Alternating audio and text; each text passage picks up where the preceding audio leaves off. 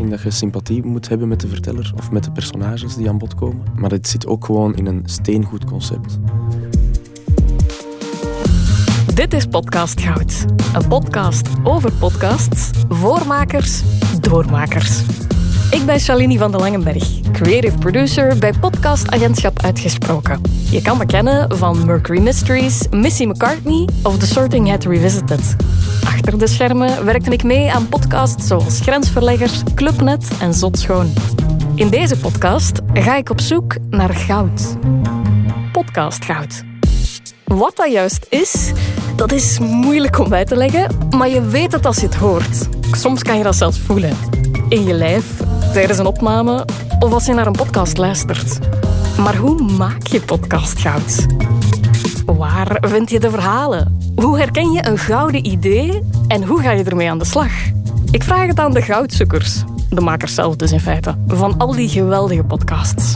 Welkom bij Podcast Goud. Een leuk neveneffect van artistieke creaties is dat ze je soms met een nieuwe blik laten kijken naar banale dingen. Bijvoorbeeld, ik kijk nooit meer hetzelfde naar kranen sinds kort. En zeker niet als ze van de familie Saars zijn. En dat heeft alles te maken met mijn gast van vandaag. Achille, welkom. Dank je wel. Dat komt uiteraard door Senior Saris, hè? Een, uh, een, podcast voor VRT Max die jij hebt gemaakt met de Podcast Planet. Ja. De A12 zal nooit meer hetzelfde zijn voor mij en met mij nog vele anderen. Maar het is niet de enige podcast van jou die we in de oren kunnen steken natuurlijk. Hè? Waar kunnen podcastluisteraars jou nog zoal van kennen? Um, recentelijk van de fiets van Cancellara, dat we in opdracht hebben gemaakt van HLN maar ook van de podcast Blijven Boeren. Um, een podcast over de landbouwers in de provincie West-Vlaanderen. Iets totaal anders, maar ook wel heel leuk om te maken. Het is een liefde voor storytelling, hoor ik daar dan in. En dan liefst nog in audiovorm. Mm Je werkt, Achille, voor de Podcast Planet. Dat is een podcastagentschap dat niet alleen met eigen verhalen, zoals Senior Saris in dit geval, naar buiten gaat, maar een bedrijf dat ook bedrijfspodcasts maakt. Dat klopt, hè? Ja. Wat wil zeggen dat je ook soms in functie van bedrijven op zoek moet naar verhalen die een breder publiek kunnen interesseren. En dat is een geweldige uitdaging, maar niet altijd even evident. Dat klopt, helemaal. Dat klopt, absoluut. Heb je daar tips voor, voor bedrijven of makers die met een branded podcast aan de slag willen? Ik denk dat we sowieso nog heel veel stappen te zetten hebben als Vlaamse podcastmarkt, als Belgische podcastmarkt, denk ik dat we een beetje achterhinken. Ik merk dat heel veel bedrijven podcasts herkennen en, en iedereen wil een podcast momenteel. Maar dat maakt niet elke podcast even relevant of even leuk om naar te luisteren. Dus ik denk dat het zaak is om een invalshoek te vinden die maakt dat uw verhaal relevant wordt. En dat is niet altijd evident. Want dat klinkt abstract, hè? Hoe zorg je ervoor dat jouw podcast relevant wordt? Goh, ja, dat is een goede vraag. De vraag ter vragen. Ja, Dat, is, dat is altijd zoeken, eh, van verhaal tot verhaal, denk ik. Maar bijvoorbeeld, ja, wij proberen heel veel met scènes ook te werken bij de Podcast Planet. Bijvoorbeeld die podcast van landbouw waar we het juist over hadden, zijn wij gaan wandelen op uh, eh, 3000 ton aardappelen. En dat hoor je ook in de podcast dat we daarop wandelen. En dat zijn zo van die kleine toevoegingen dat het gesprek met de CEO of met de baas net naar een hoger niveau tillen, hoop ik of denk ik. Dus ook daar ga je eigenlijk op zoek naar de storytelling? Ja, eigenlijk wel. Ja, het verhaal achter de mens vind ik altijd veel interessanter dan het bedrijf is zus of zo. Proberen het menselijk te maken om het zo aan de man te brengen. Liefst niet per se de CEO voor je micro, maar de mens met het meest sappige verhaal. Ja, en eigenlijk is dat ook een beetje, om het nu al direct op Sarah's toe te leggen, eigenlijk is dat wat de eerste aflevering ook is. De geschiedenis van het kranenbedrijf is eigenlijk heel droge materie, maar doordat we daar ja, jeugdherinneringen hebben ingestoken of ja, herinneringen aan het domein van Sares, wordt dat plots veel tastbaarder dan dat we het zouden hebben over die kraan tilt zoveel kilo en die kraan tilt dat. Is dat plots een herinnering in mensen hun leven, wat het tastbaarder maakt. Ja, want Senior Saris is voor alle duidelijkheid geen bedrijfspodcast. Dat is echt een persoonlijk verhaal. Maar je krijgt wel zo tussen de lijnen door een soort van spoedcursus. Uh, hoe werkt een kraan? Ehm, wat ik heel tof vind, het is een podcast waarmee je onlangs nog de Belfius Persprijs hebt gewonnen in de categorie radio en podcast. Ja. En dan vermoed ik, of daar hoop ik toch op vandaag, dat jij ongetwijfeld ook tips en tricks hebt opgeduikeld, uh, waarmee wij allemaal nog een klein beetje beter gaan worden in uh, storytelling. Dus um, we hebben fragmentjes mee, gaan we erin duiken? Zeker en vast.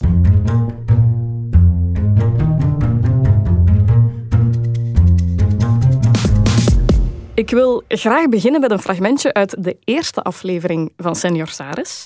Het zijn maar een paar zinnetjes eigenlijk, maar er zit ongelooflijk veel informatie in verpakt. Ja.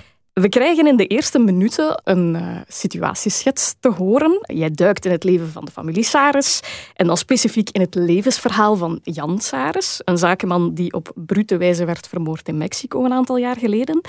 Maar na een minuut of drie ongeveer in de podcast blijkt al dat je dat verhaal niet op een true crime manier brengt om een mysterie op te lossen. Voor justitie en de media is dit misschien een cold case. Voor de nabestaanden koelt het nooit af. Deze podcast gaat dan ook niet op zoek naar daders, maar vertelt het verhaal van Jan. Zijn drie dochters gidsen me door zijn leven. Je hoorde ze daarnet al even. Ruth, Lien en Silke. We krijgen als luisteraar meteen een heldere boodschap te horen. In de trant van, jongens, laat het idee van wat een traditionele true crime podcast is maar varen, want dit zal hem niet worden. Was het voor jou meteen duidelijk welke richting dat je uit wilde met dat verhaal? Nee, helemaal niet. Dat is echt zoeken geweest naar ehm, de insteek dat we gingen gebruiken. Met heel veel montages die dan uiteindelijk weggesmeten zijn en opnieuw gedaan en andere invalshoeken proberen te gebruiken. Maar ja, gaandeweg met hoe meer Sarensen ik sprak, hoe persoonlijker dit verhaal voor mij kwam te liggen. Waardoor ik dat verhaal niet op een sensationele manier wou, wou maken. Want voor alle duidelijkheid, je bent zelf geen onderdeel van de Sarensen-klan. Nee. Je bent van Engelgem. Ehm, hoe ben je dan op dat verhaal gebotst en waardoor dacht jij van ja, maar ik wil hier echt wel iets mee doen? Ah, wel, eerst wel vanuit een sensationeel standpunt. Want altijd als wij naar familie rijden, passeren we langs de A12. En elke keer vertelde mijn moeder ook het verhaal van Jan Sares. En dat is direct een verhaal dat tot de verbeelding spreekt. En je denkt, oh, ik wil dat oplossen. En ik wil weten wie heeft die man vermoord in Mexico en wat zit daarachter. En zit er misschien een drugskartel of is het maffia of waar heeft het allemaal mee te maken? Maar dan staat het heel ver van je bed vanaf de eerste keer dat je dat verhaal hoort. Maar dan ontmoet je die dochters, ontmoet je die familie, ontmoet je iedereen dat daarbij betrokken was. En heb je door van dit gaat eigenlijk wel om echte mensen die nog altijd rouwen om iemand die ze kwijt zijn geraakt. Ehm, ja, ik, ik, zeg het, op een bepaald moment was ik zo verankerd met die familie ook, dat ik op het moment dat Jan stierf in de podcast, een tweede keer stierf, begon ik echt te wenen van, maar hij is, hij is dood. Ik moest afscheid nemen van mijn gecreëerde Jan in mijn podcast, die ik tot leven had gewekt en die ik dan ook weer liet sterven. En ik wou hem niet laten sterven. Je hebt een rouwproces gehad voor iemand die je nooit hebt gekend ook. Ja, maar die ik wel heb leren kennen door de familie Sarens. Dus ik kan me niet inbeelden wat dat moet zijn geweest voor de dochters of voor de broers en zussen om dat te horen. Maar als ik, ja, ik herinner me dat nog heel goed, dat ik achter mijn computer zat en gewoon de tranen begonnen te vloeien van hij is dood. Ehm, en een beetje uit respect, deels, heb ik het op die manier aangepakt. Maar ook omdat ik voelde, ja, ik kan hier nu wel een zes afleveringen lang een wortel voor de neus houden van mensen van we gaan het oplossen en reis met me mee. Maar dat voelde voor mij niet juist aan. Het is geen who done it. Ook mhm. al krijg je wel een indicatie van, ja, die zou het wel eens gedaan kunnen hebben. En 99% zeker zitten zij er voor iets achter. Maar dat was nooit de insteek van we gaan hen nu eens door het slijk halen en hen confronteren. We hebben er wel aan gedacht. Maar ehm, het, het, had het niet nodig. Het verhaal had het echt niet nodig. Ja, want dat vind ik zo frappant eraan. Dat het ondanks het feit dat je inderdaad eigenlijk vanaf aflevering 1 benoemt, wij gaan niet op zoek naar de daders, dit is niet dit soort podcast, wil het ook niet zeggen dat het niet spannend is. Nee. Ja, daar had ik in het begin heel veel schrik voor. Van als we het niet gaan zeggen van en wij gaan op zoek naar de dader, gaat die spanningsboog volledig inzakken en gaat er geen spanningsboog zijn. Maar ja, door daar elementen aan toe te voegen uit onze reis naar Mexico of elementen van de familie Sares, scènes met de familie Sares, blijft die spanningsboog wel. En je wilt ook wel weten, wat is er nu eigenlijk gebeurd in Mexico? Wat heeft hem nu uitgestoken? Hoe komt hij in Mexico? Ik denk dat de moord op Jan sowieso wel het, hetgene was waardoor een luisteraar bleef luisteren. Maar dat het niet zozeer was van wie heeft het gedaan en we gaan op zoek naar het, wie het heeft gedaan. Het is meer van we pakken de tijd om het verhaal van Jan te vertellen. Van klein kind tot en met zijn dood, tot en met na de dood. Want hij ligt begraven in Stenufel, kijkend naar uh, de terreinen van Sares. Zo hebben we geprobeerd om die spanningsboog wel leven in te blazen. Je vreest dat je die spanningsboog kapot maakt. Hoe ga je dan alsnog op zoek naar spanning in een verhaal waarvan het einde al is gekend? Deels dat Mexico-verhaal. Ik gaf hem een soort roadtrip. Uh, Luc en ik die de vlieger opspringen en ook het gevaar dat wij in Mexico hebben ervaren. Uh, aan de gevangenis bijvoorbeeld, of op andere plekken ook. Dat je merkt van, je zit toch met een ander land en met andere waarden en normen. En het is hier toch niet allemaal zoals dat we het bij ons kennen. Uh, dat bracht enerzijds die spanning daarin. Anderzijds ook ja, het toeleven. Het is een verhaal dat al gebeurd is. Eigenlijk is daar het grote verschil. Bij True Crime Podcasts ga je actief op zoek. Hier gingen we niet actief op zoek, maar probeerden we toch die spanning daarin te steken door ja, bepaalde informatie nog niet te geven. Door op die manier te werk te gaan, denk ik. Je hebt dus ergens gaandeweg de switch gemaakt van oké, het wordt veel meer een portret dan echt een soort van whodunit verhaal. Mm. Hoe begin je dan aan een karakterstudie van iemand die je niet kent, sterker nog nooit hebt gekend? Ja, dat is gigantisch moeilijk. Maar na, na vijf interviews had ik het gevoel dat ik al wist wat mijn interviewees gingen antwoorden, omdat ik al zo vaak dezelfde verhalen had gehoord. En dan zat ik nog maar aan de helft van de familie Sarens. Maar ik denk echt door de tijd te nemen. Ik herken ook, dat is, dat, dat is misschien stom, maar ik herken Jan in zijn dochters, bijvoorbeeld. Ook al heb ik Jan nooit gekend, maar door de verhalen van de broers en zussen herken ik wel bepaalde aspecten van oké, het waaghalsgedeelte zit in die dochter en het eh, slim, ingenieus naar een oplossing zoeken zit in die dochter en het leidinggevende in de die. Allee, zo begint er langzamerhand een portret op te bouwen van iemand. Je hebt eigenlijk dankzij alle interviews met alle Sarensen een soort van beeld gekregen van wie die man was. Ja, helemaal. Ook al kwamen er dan vaak dezelfde anekdotes aan bod, toch was er ook altijd wel zo dat ene ding dat ik nog niet wist. En dat ik dacht, ah tja, zo was hem dan ook. Ja, ja. Of zo. Ja, want om een portret te maken heb je natuurlijk tijd nodig, vertrouwen nodig van die interviewees uiteindelijk. Je hebt ook een klein fragmentje mee dat dan naar mijn gevoel perfect duidt. Ja. Het moment waarop jij van een van de Saarse klan een druppel mescal krijgt aangeboden. Dat is nog een fles dat onze Jan van Slijven meegebracht heeft, mescal. Hè. En omdat je bij onze Jan komt, moet je daarna een druppel van drinken.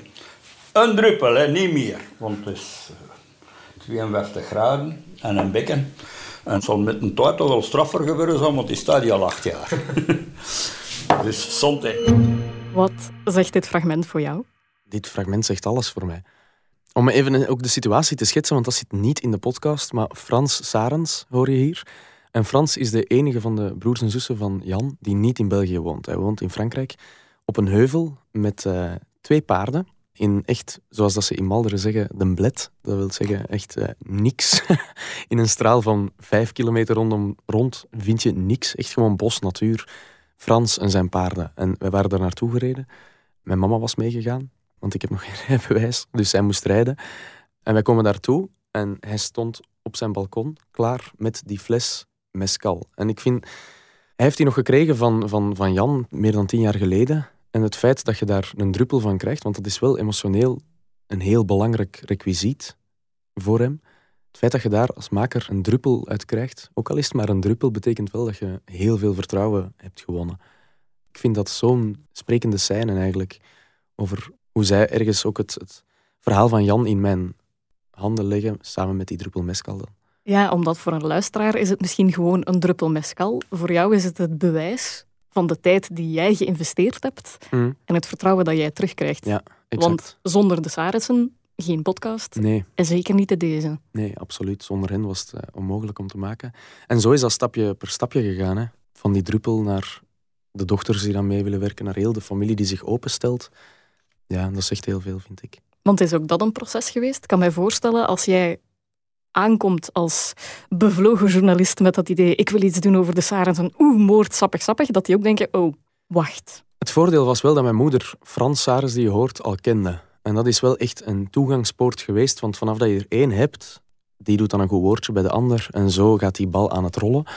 Maar het, ja, er blijven mensen die nog altijd redelijk sceptisch zijn voor journalisten of voor interviewers. Zoals uh, twee van de dochters bijvoorbeeld. Daarbij heeft het echt, echt, echt lang geduurd, tot drie weken voor publicatie, dat zij niet geïnterviewd waren. En ik heb hen toen ook gebeld en gezegd van ja, als het geen interview is, zitten jullie er ook gewoon niet in, maar de podcast komt er wel. En ik denk dat er vanaf dat moment ook iets gedraaid is van oké, maar dit kan ook wel een tijdsdocument voor ons vaker worden, waar wij ook deel van uit willen maken. Voor de kinderen, kleinkinderen, voor iedereen eigenlijk. Want in dat opzicht hebben ze natuurlijk in een zekere zin het hele opzet van de podcast veranderd. Hè? Want uh, we hadden het daarnet over die true crime. Dat is misschien hoe je daar aanvankelijk bent ingestapt. Mhm. Maar eigenlijk door dat proces te doen en door met hen te praten, heb je beseft van nee, nee, nee, het moet iets anders worden. Ja, ook omdat ik merkte ja, hoe, diep dat verdriet nog zat, maar ook die argwaan tegenover ze zeggen het op een bepaald moment ook in de podcast van de pers was zo vies en zo heeft het zo lelijk gespeeld, dat ik dacht van ik wil die dan niet nog eens aandoen. Heb je dan ook echt het soort ehm, drang of het soort idealisme om te denken, maar ik ga het anders doen, ik ga het juist doen? Ja, dat wel. Dat wel, misschien zelfs te veel. Dat ik op een bepaald moment dacht van ik durf iets niet meer te vragen, want wie weet schoffeer ik ze en haken ze alsnog af. En dat wil ik absoluut vermijden, want ik wil de podcast maken. Want het is ook niet goed om dat volledig uit het oog te verliezen. Om op den duur ja, naar de pijpen van uw sprekers te dansen, dat heb ik misschien met momenten iets te veel gedaan. Uiteindelijk heb ik mij daar wel dan terug iets van gedistanceerd, om toch zelf de touwtjes in handen te houden. Ja, dat is echt een beetje een, ja, wandelen op een dunne koord, denk ik. Ja, want ik hoor je zeggen, je hebt tijd nodig, je hebt vertrouwen nodig, je hebt heel veel koffies nodig voordat je überhaupt met een micro daarvoor uh, voor de neus mag komen staan. Dan hoor ik daar onderliggend onder een montageproces waar je aan begint met echt uren ja. en uren aan opnamemateriaal. En uiteraard is de ene anekdote al wat bruikbaarder dan de andere. Hoe vind je het daar dan het podcast houdt? Hoe scheid je het kaf van het koren? Ja, ik heb daar één kapitale fout in gemaakt. Zijnde ik, ehm, toen ik van Trits kwam, was ik heel sceptisch tegenover transcriberen. En ik dacht, ik ga niet transcriberen bij deze podcast, maar ik had 100 uur aan materiaal. En dat is echt als een boemerang terug in mijn gezicht gekomen. nou, kan ik me voorstellen, oké. dus ja, hoe behoud je het overzicht? Echt luisteren, luisteren, luisteren in mijn geval. Maar die fout maak ik niet nog eens. Ik ben uiteindelijk dan, eens ik aan het monteren was, ben ik dan toch van, ja, ik kan dit echt niet doen. Ik moet transcripties hebben. Ben ik alsnog beginnen transcriberen. En daardoor kon ik hier en daar wel filteren natuurlijk, het is een keuze maken ook van wat wil ik vertellen en, en, wat is heel sterk, maar eigenlijk niet aan de orde. Dat is een cliché dat wij ook altijd op er iets meekregen en in de artistieke wereld ook gekend staat, Kill Your Darlings, maar dat mhm. heeft wel echt geholpen. Zoals het feit dat Frans in Frankrijk woont op een berg met zijn paarden en heel de dagen in zijn onderbroek rondloopt daar met een vlag van Saris die wappert op zijn heuvel. Dat is fantastisch, maar dat is niet relevant voor het verhaal van Jan. Nee, maar ik vind hem wel leuk om mee te nemen, dus dank je wel daarvoor. Het zegt ook wel iets over Jan, maar... Nee, maar ik snap wel wat je bedoelt. Dus je moet uiteraard uit die honderden uren aan materiaal een zeer zware schifting maken. Inderdaad, ja. Kill Your Darlings. Maar dan helpt transcriberen wel, denk ja, ik. Ja, wel. Dat is een fout die ik nooit meer maak. Laat het sceptische achterwege. Belangrijkste learning. Begin met transcriberen. Ben je achteraf dan blij met die keuze omdat je gedwongen bent om eigenlijk andere, moeilijkere keuzes te maken door de familiaris in de zekere zin. Ben je daar achteraf blij mee? Ja, ja ik sta er wel volledig achter. Ehm, ik moet wel zeggen, er waren wel momenten dat ik het niet meer zag zitten. Dat ik dacht van, dit is niet relevant om naar te... Of hoe ga ik dit interessant maken voor een luisteraar? Want ik heb er ook voor, dat is ook een beetje bewust, hè, om dat als een soort stemmenballet, al die sarensen te laten klinken. Om alle acht ze niet individueel bij naam te noemen, in het begin wel, maar dan zo chaotisch dat je als luisteraar door hebt van dit moet ik eigenlijk niet onthouden. Maar ervoor te zorgen dat die sarissen ook klinken als één. Eén stem die spreekt, door middel van acht verschillende stemmen die spreken. Zeggen ze eigenlijk allemaal een beetje hetzelfde. Ja, absoluut. En zo krijg je nog veel meer het idee van iedereen wist hoe dat de Jan was. Ja. En wij kunnen dat gezamenlijk vertolken. Mhm. Wat zou jij adviseren aan makers die ook zo'n moeilijk, menselijk, persoonlijk verhaal willen brengen, die daarmee aan de slag willen? Wat doe je wel, wat doe je beter niet? Uh, ik denk, durf op tijd afstand te pakken van alles. En ook niet te veel pushen. Want ik merk dat mensen, eens dat je ze voorbij een grens duwt, kan het zijn dat ze eruit van de grens vallen en zeggen van ik wil het niet meer. Dat vooral denk ik dat het belangrijkste is. Ja, dat vertrouwen is toch een terugkerend thema in, in deze. Cruciaal ook, hè? Wachten totdat je die druppel mescal krijgt aangeboden. Ja, exact. Totdat uw klein glaasje mescal voor u staat. En dan, je, kort in de nek, zoals in Malderen zeggen, opdrinken. En dan tjaka, dan zijn we vertrokken. Voilà.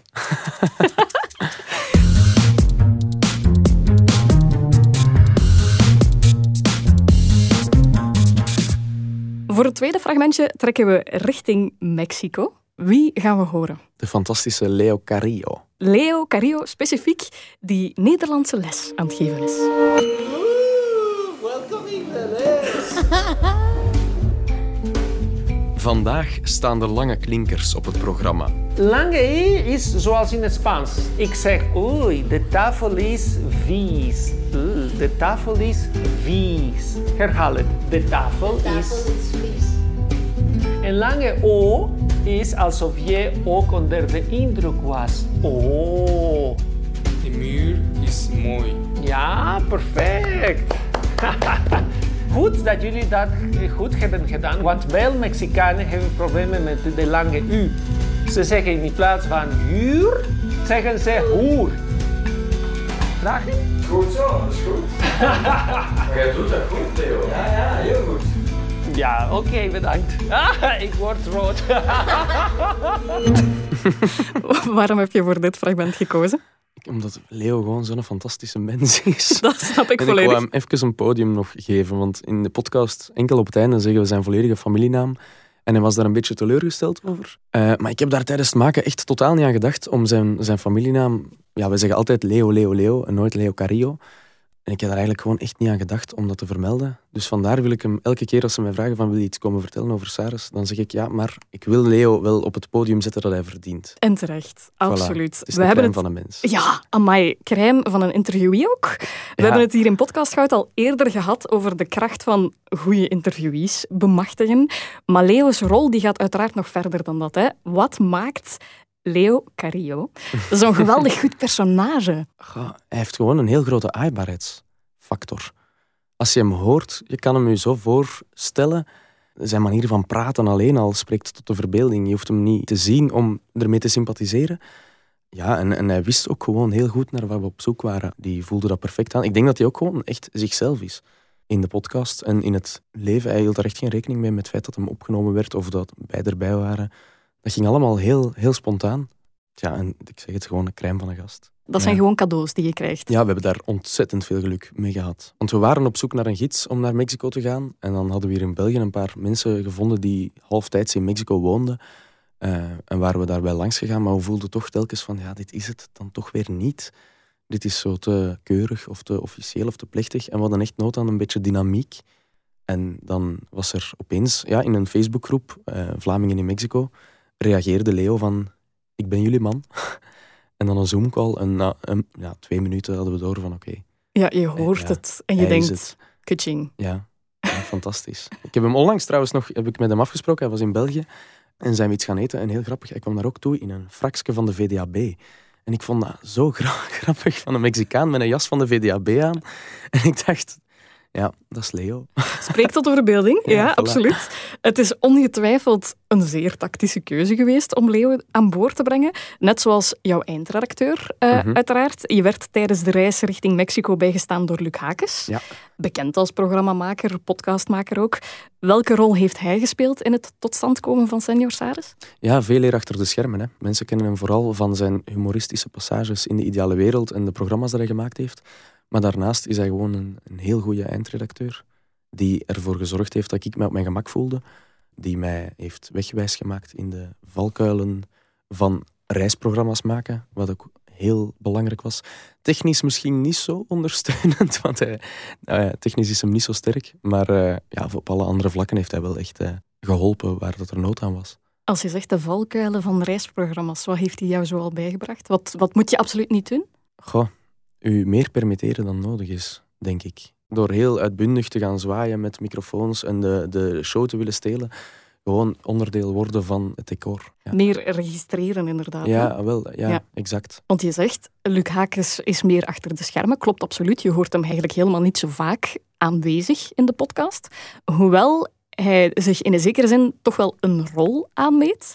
Minder aanwezig dan jij. Bijna comic relief te noemen. Ja, Ik bedoel het echt als een compliment, maar ik vind dat jullie bijna een soort van kuifje en kapitein Haddock eh, Ja. krijgen. Is dat iets doelbewust? Is dat iets dat hij doet, Nee. bewust, of is dat iets dat gewoon organisch gebeurt? Is dat gewoon Luc? Ehm, ik heb die opmerking al vaak gehoord. dat het, maar ze zeggen niet kuifje en eh, kapitein Haddock, maar kuifje en de knorpot hoor ik vaak. Ah, ja, oh, misschien ook een klein beetje. Oh nee, ik vond het vooral grappig wel. Ja, wel ja, maar ehm, goh, dat is niet zozeer doelbewust. Ik denk dat het gaandeweg doelbewuster is geworden. I- inderdaad, ik ben zo de jonge, onbevlogen reporter en hij was dan zo de, de man die ik kon volgen als we snel aan, snel aan het stappen waren. En, Zegt je wandelt ja, wel, in die zin. Ehm, maar we hebben dat wel een beetje uitvergroot. Tuurlijk, ja. Omdat we voelden van, oké, dit is een leuke dynamiek tussen beiden. We kunnen dat een beetje boosten om dat ook een plaats te geven. Heeft dat ook een nut? Is dat nodig? Is dat meerwaarde? Ja, dat denk ik wel. Om een dynamiek te creëren tussen ons beiden. Om eh, ons allebei een beetje als een typetje neer te zetten. Maar dat werkt wel, hè. typetjes werken wel. Want welk type ben jij dan? Ja, dat, dat kuifje. Een, ja, een beetje naïeve reporter, denk ik. Naïver dan je normaal zou zijn. Mm, ja, denk het wel. Ik denk dat dat wel goed omschreven is. Niet altijd hoor, uh, maar soms in, in bepaalde aspecten van, van in Mexico wel. Zoals met de mannen met de geweren bijvoorbeeld, hoor je mij heel ja, bijna luid op denken van daar lopen mannen met geweren. Dat is wel omdat daar, ja, in het echt zou ik Luc een stoot geven en zeggen van uh, ziet dat.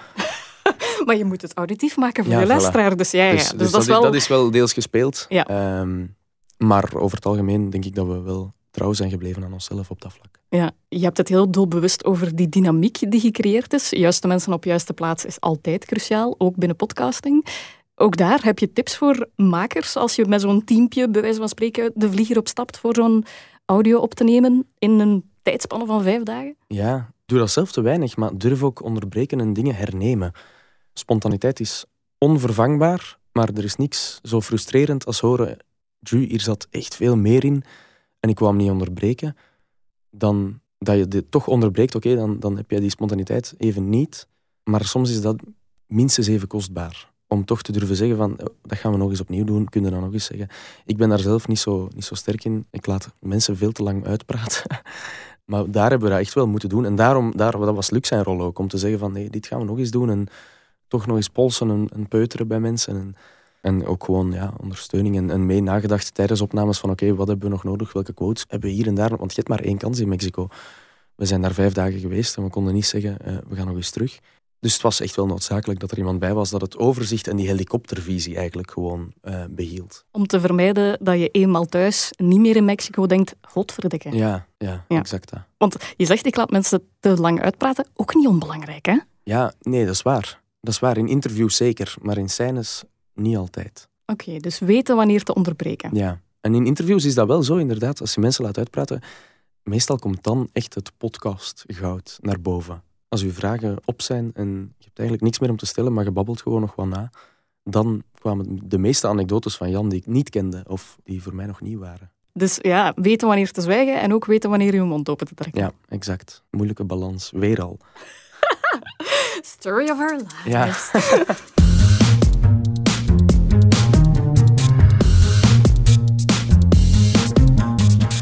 Voor het laatste fragment gaan we naar een moment waarop jullie in Mexico enigszins met de poepers zaten. Want in aflevering 4 houden jullie halt bij de gevangenis waar ook Jan Saris een tijdje is verbleven. Uh, we luisteren hoe jij, Luc en Leo omgaan met die spanning. De officiële versie is, de gevangenis is om, om je bij de maatschappij te herstellen, te, de, je, je gedrag te veranderen en alles te corrigeren. Maar dat gebeurt nooit. Nooit, nooit. Het is de wet van de regenwoud binnen. Ja, in Spaans zeggen we la ley de la selva. La ley de la selva. De wet van het regenwoud. En dat wordt nogmaals duidelijk. En daar lopen mannen met geweren. Hm? Oh, ja. De mannen die passeren dragen bruine leren vesten met machinegeweren rond hun nek. Indrukwekkend, hè? Ja. Ja, dat... Zijn dat politieagenten of? Ik weet het niet. Ah, shit, we moeten hier echt weg volgens mij. Allee, ik vind dat hier... Ik ben nu geen sissy, maar dit vind ik echt wel een beetje tricky. Waarom koos je dit fragment? Omdat het voor mij toch die twee werelden symboliseert. Tussen Stenifel en, en Mexico. Zonder daarmee in de clichés te vervallen van Mexico is super gewelddadig en gevaarlijk. Want daar ben ik ook absoluut tegen. Ik heb in Mexico niks dan positieve ervaringen gehad, buiten aan die gevangenis. En dan kun je zeggen, je zoekt het nog zelf. maar ik vind dit, ja, ook, ook Leo, dat, dat is niet gespeeld van Luc en Leo. Dat is echt angst in hun stem, omdat je, je staat daar aan een gevangenis, torenhoge muren, overal kleine grimmige groepjes mannen die samen staan en die u ofwel dingen proberen te verkopen, ofwel sigaretten liggen te roken op straat. Een van de twee. Ja, en dat was voor mij als, als jonge podcastmaker toch een moment dat ik niet snel ga vergeten. Ja, want mijn hoofd ging eigenlijk twee richtingen uit. Enerzijds in het verlengde waar we het daarnet over hadden, van um, een Luc die expliciet benoemt van ik ben nu geen sessie, maar ja. hè, zo precies zo toch wel een klein beetje op dat moment de spanning expliciteren, groter maken misschien in een zekere zin. Maar anderzijds hoor je, hoor je echt, ja, dat benepen stemmetje van Leo, Ja. dat, dat speel je niet Nee, natuurlijk. nee, nee, voilà. Want op de moment zelf zeggen dat je het beangstigend vindt, is veel krachtiger dan dat ik het in een voice-over studio inlees en zeg, Luc en ik waren bang. Allee, Tuurlijk, daar ja. komt ja. niet over. Dus ja, dat is inderdaad deels rekening houden met, oké, we zijn hier aan het opnemen, maar onze microfoontjes bijvoorbeeld zaten ook wel allemaal verstopt onder onze kleding. We vroegen dat altijd van, mogen we dat opnemen? En iedereen zei daar, nee, we willen dat niet. We hebben dat dan toch half stiekem een beetje gedaan tegen de regels van de journalistiek. Ehm, Niemand weet dat. Voilà. Eh, maar ja, dat schept ook mee, die sfeer. Want is er op dat moment ook sprake van heel doelbewust regisseren? Of is dat vooral mond houden en registreren? Nee, dat was echt mond houden en registreren. Luc en ik stonden ook op... Leo ging dan praten met al die mensen die rond de gevangenis zaten. En Luc en ik stonden altijd op 15 meter afstand te kijken naar Leo, hoe hij dat deed. Een beetje een toerist uithangen, wat achteraf bekeken ook niet zo, niet zo heel slim is. En dan kwam Leo altijd kort verslag uitbrengen bij ons. En dan, we hebben nog iets nodig. Ja, oké, even, we kunnen eens bij die daar gaan zien. Dat zijn daar vijf vrouwen met zes kinderen dat er op een, op een trede zitten. Gaat daar eens bij horen, Leo. En zo hebben we wel geregisseerd, maar niet tijdens dat Leo aan het babbelen was met mensen. Eh, eerder van op veilige afstand. Ja, ja, ja. Dus bij, bij jou zit het regisseren niet noodzakelijk op dat moment dat je er Nee. staat, maar echt in de puzzel leggen achteraf. Ja, op voorhand wel. Hè. Het regisseren zit hem ook meer in mijn voorbereiding van interviews en, en zien van oké, wat hebben we nodig. Maar op het moment zelf laat ik dingen vaak wel gewoon gebeuren. Want uiteraard, voor, of tenminste op het moment dat jullie op de vlieger richting Mexico stappen, dan ga ik ervan uit dat jullie een soort van checklist hebben van scènes die we zeker moeten hebben om Ja. de podcast te kunnen maken. Wat moet ik mij daar dan bij voorstellen? Hoe voorbereid stap jij op die vlieger? In het geval van Senor Saris was dat een beetje een mengeling tussen uitgebreid en totaal niet uitgebreid. We wisten wel waar het appartement van Jan Saris was, maar dat daar nu per se een bewaker gaat staan aan de ingang, of dat we een taxi instappen waar iemand in zit die Jan heeft gekend, dat zijn allemaal toevalstreffers die eh, fantastisch zijn. Dus in die zin, de, de plekken waren voorbereid, maar ja, voor hetzelfde geld valt Leo na drie plaatsen in herhaling en heb je iets van, ja, hoe gaan we dit oplossen? Maar dat is dan weer al eh, Leo zijn sterkte om dat tot een hoger niveau te tillen. Heb je dan op het moment dat je die opnames gedaan hebt, hè, want ik stel mij voor, je zit in Mexico, je hebt vijf, volgens mij heel drukke draaidagen, Ja, want er ja. moet heel veel worden opgenomen dan. Is er dan op dat moment al een momentje voor reflectie? Kan je tegen Luc even zeggen van, die quote, dat wordt, dat, die moet erin. Ja, ja, zoals met eh, Leo op de parking, heel, in aflevering 5 is dat denk ik. Dan wisten we wel van dit is de cliffhanger voordat we naar onze laatste aflevering gaan. Want dit is zo schoon, eh, dit, moeten we, dit moeten we hebben. Dus langzamerhand, tijdens die reis vallen die puzzelstukjes wel al heel langzaam. Maar je weet dan ook niet, hoe is dat opgenomen? Is er achtergrondlawaai op dat moment dat we misschien niet geregistreerd hebben? Ja, dat is toch nog niet zo zeker. Het is pas echt effectief als ik achter mijn montagetafel zit, dat ik merk van, ja, en zo gaan de puzzelstukjes in elkaar vallen. Dus geheel in lijn met de rest van deze aflevering tot nu toe. Het is een balans Ja, tussen heel goed voorbereid zijn en dingen laten gebeuren. ja exact.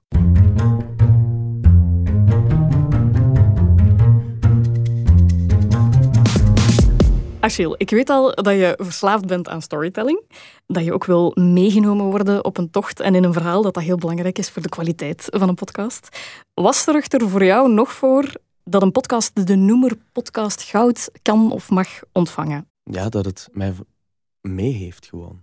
Dat ik direct mee, en het maakt niet uit in wat, dat kan over de meest banale dingen zijn, maar dat ik voel van oké, we gaan ergens naartoe. Niet per se fysiek dan, maar dit verhaal brengt mij ergens. En ik heb het gevoel van ik ga hier ofwel iets uit leren of ik ga een fantastisch verhaal te weten komen.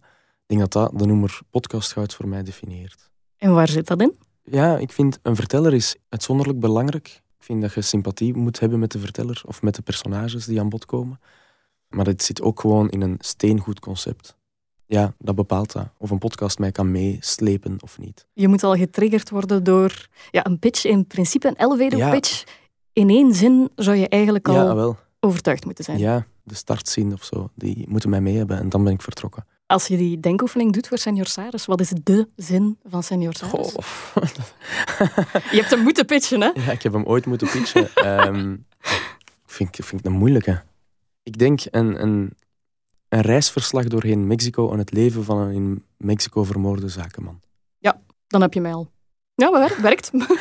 het klopt. Het Ik heb er nu niet lang over nagedacht. Nee, nee, maar het triggert sowieso, hè? Ja, En dat is wat het moet doen. ja een beetje eh, die mengelingen van beiden. Hè. die in elkaar overlopen. De Ja. reis naar Mexico en dan het... Roadtrip meets Ja. investigation, Ja. reconstructie, dat, Zoiets, dat gegeven. Ja. Want dan verwacht ik natuurlijk ook dat jij voor mij een gouden podcast-tip hebt meegebracht die, ehm, die dat ook helemaal juist doet natuurlijk. Hè. Welke podcast moeten wij zeker hebben gehoord volgens jou en waarom? Ik heb gekozen voor Afscheid van een auto van Adriaan van Aken, die ook een achterneef is van mij, maar het is niet uit nepotistisch. Ik wou zeggen, Eh, vriendjespolitiek. Nee, absoluut niet. Het is gewoon echt een steengoede podcast. Het gaat over, eh, het is gebaseerd op het boek, eh, nu moet ik zien dat ik het juist benoem, Autonauten van de Cosmossnelweg. En het is eigenlijk Adriaan van Aken die van Parijs naar Marseille rijdt met zijn auto. En op iedere eir, ieder tankstation, stopt hij. En om de twee tankstations slaapt hij er ook een nacht. Dus hij doet 30 dagen over eh, die tocht. En op het einde wil hij in Marseille zijn auto verkopen. Afscheid van een auto, de ultieme podcast-tip van jou, Achille. Ja. En daarmee, met die tip in onze rugzak, kunnen wij ook afscheid nemen voor eh, deze aflevering van Podcast Goud. Achille, ontzettend bedankt om langs te komen. Dankjewel voor de uitnodiging. En als je op zoek bent naar meer Podcast Goud, dan kan ik alleen aanraden om ook de eerdere afleveringen van Podcast Goud op te graven, waarin je dus elke maand tips en tricks krijgt van de best in the biz. Abonneren, sharen en reviewen mag altijd, zodat ook andere podcast fanatics Podcast Goud kunnen ontdekken. Bedankt om te luisteren en heel graag tot de volgende aflevering van Podcast Goud.